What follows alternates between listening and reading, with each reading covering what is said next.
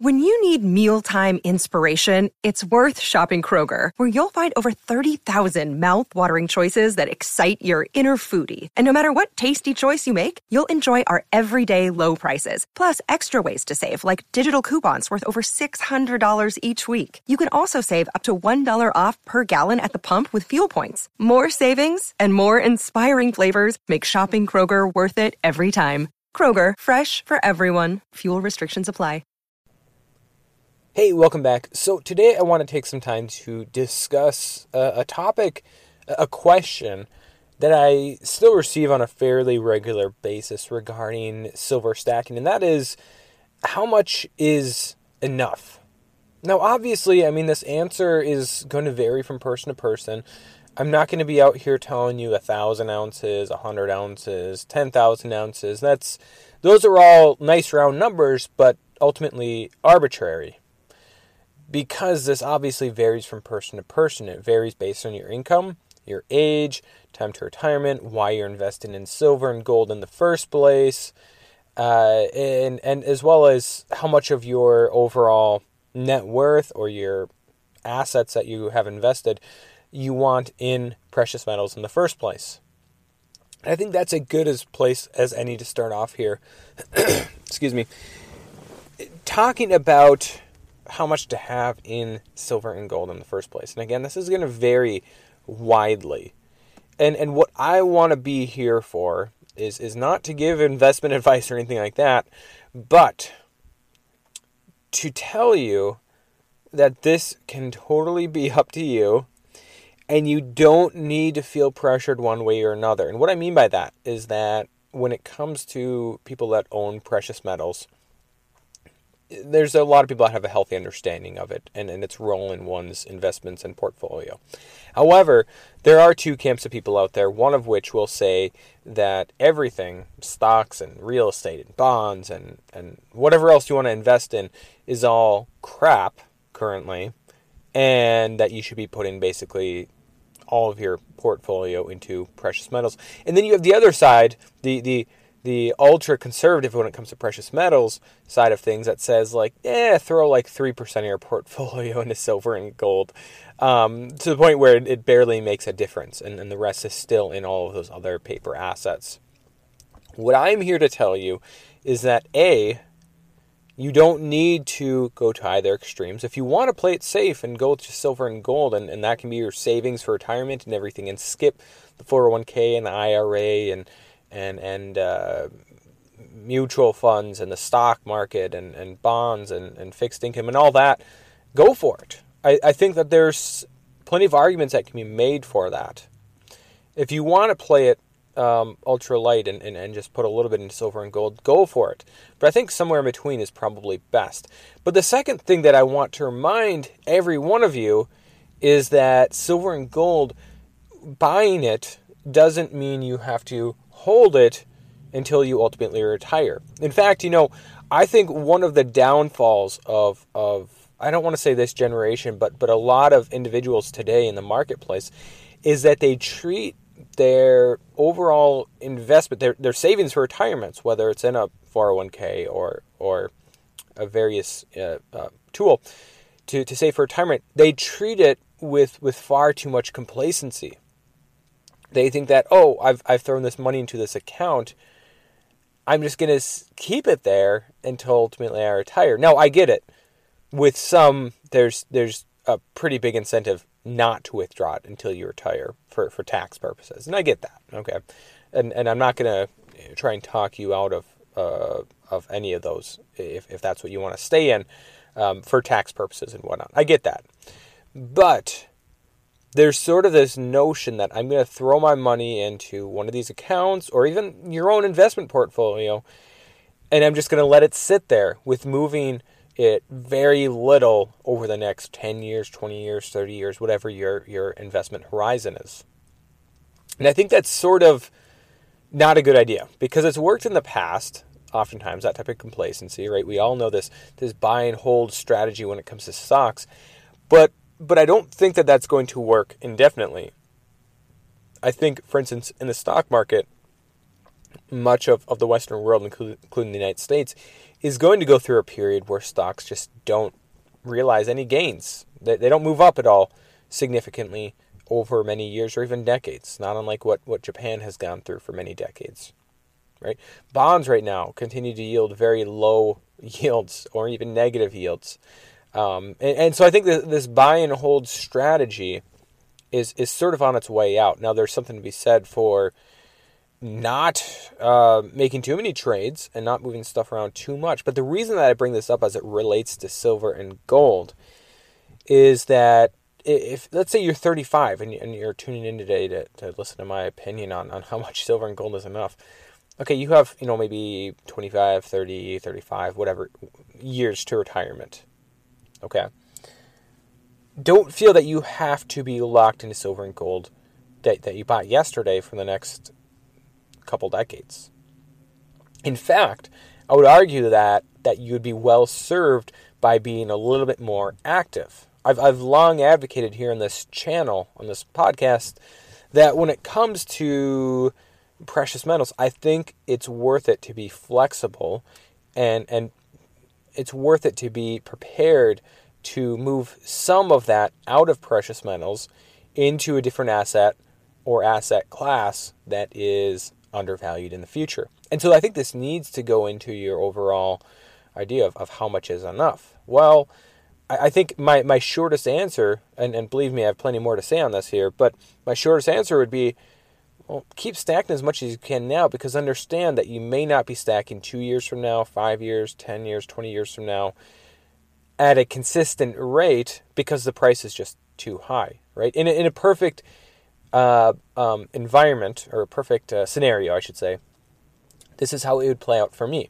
I can stack as much as I'd like now, um, a certain percentage of my income, maybe overweight precious metals relative to uh, paper assets like like stocks or my contribution to a 401k or whatever. Okay, stick with that for a while, and then as silver and gold ultimately move up significantly, and stocks uh, the, the, the ratio of let's say the S and P to to the price of silver uh, moves down, meaning fewer and fewer ounces of silver to basically buy the S and P if you can actually buy it, then you would move some of that out of silver.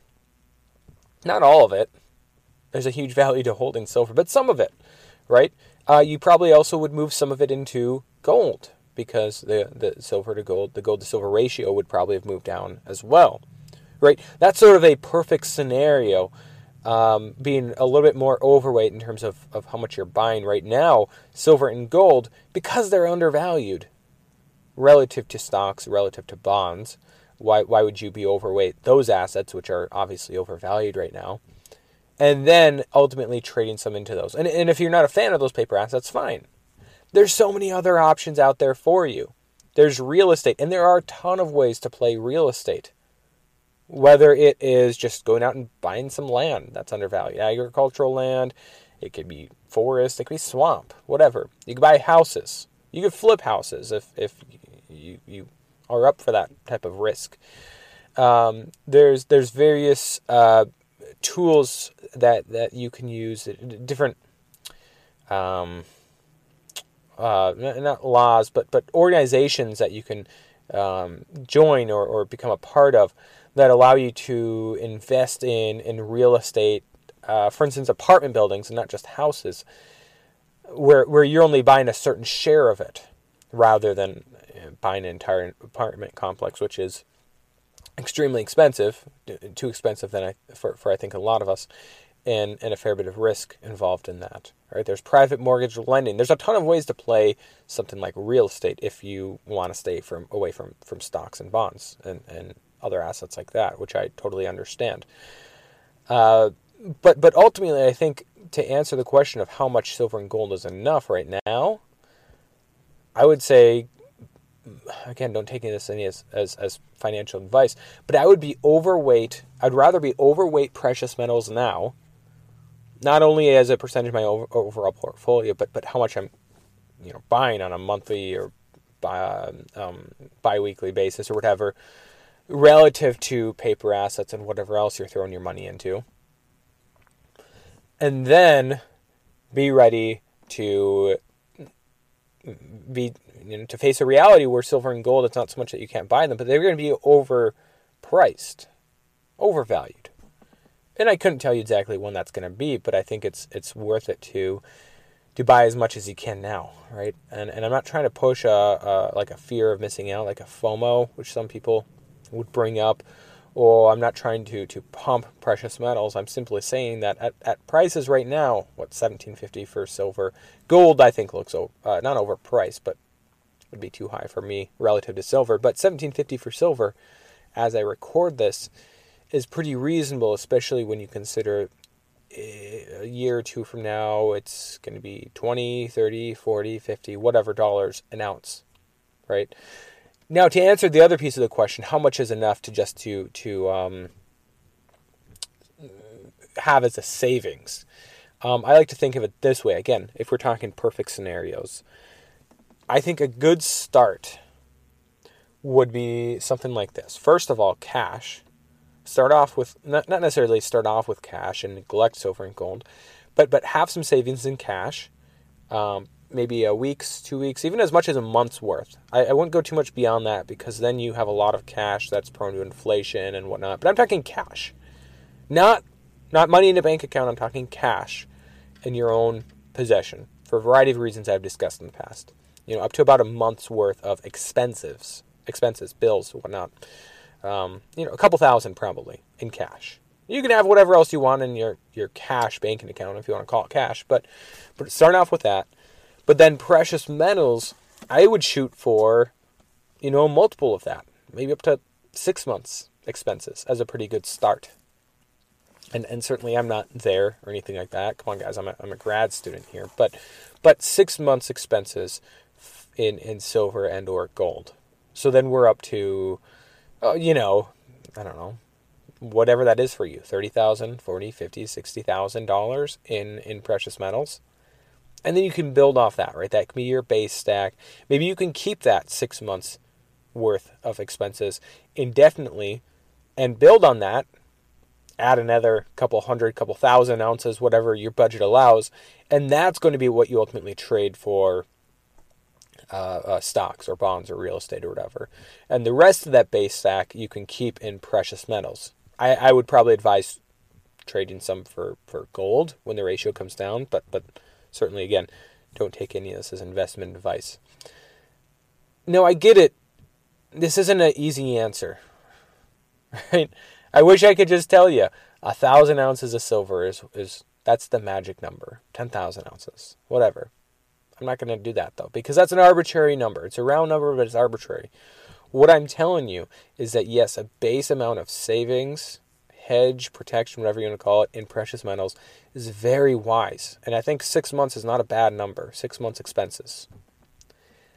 But it's going to vary widely from person to person when we're actually talking ounces.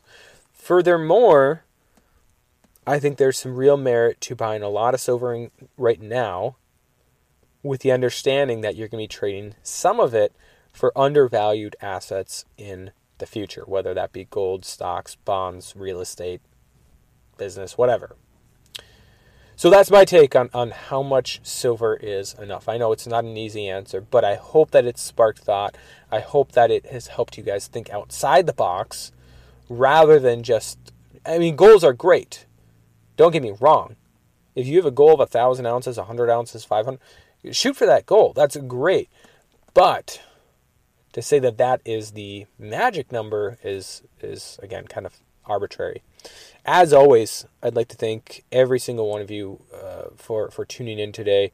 If you enjoy this podcast, I would kindly ask that you share it. Share it with a friend, share it with a family member that may be interested in precious metals. But but above that, above and beyond that, liking, and commenting on this video, reviewing my podcast. These things help me out a ton. Um, you know, as of late, my views on YouTube have been lagging where they've been in the past. I don't know if it's a lack of interest in precious metals. I don't know if it's YouTube's doing. It's hard to say. But liking this video, subscribing, I can at least know that these videos are more likely to show up in your suggestions, your feed, in the future. You can even hit, that bell notification button. Over in the YouTube world, you can subscribe and get notifications each time I upload. Um, and I can at least count on you guys, my subscribers, for, for tuning in.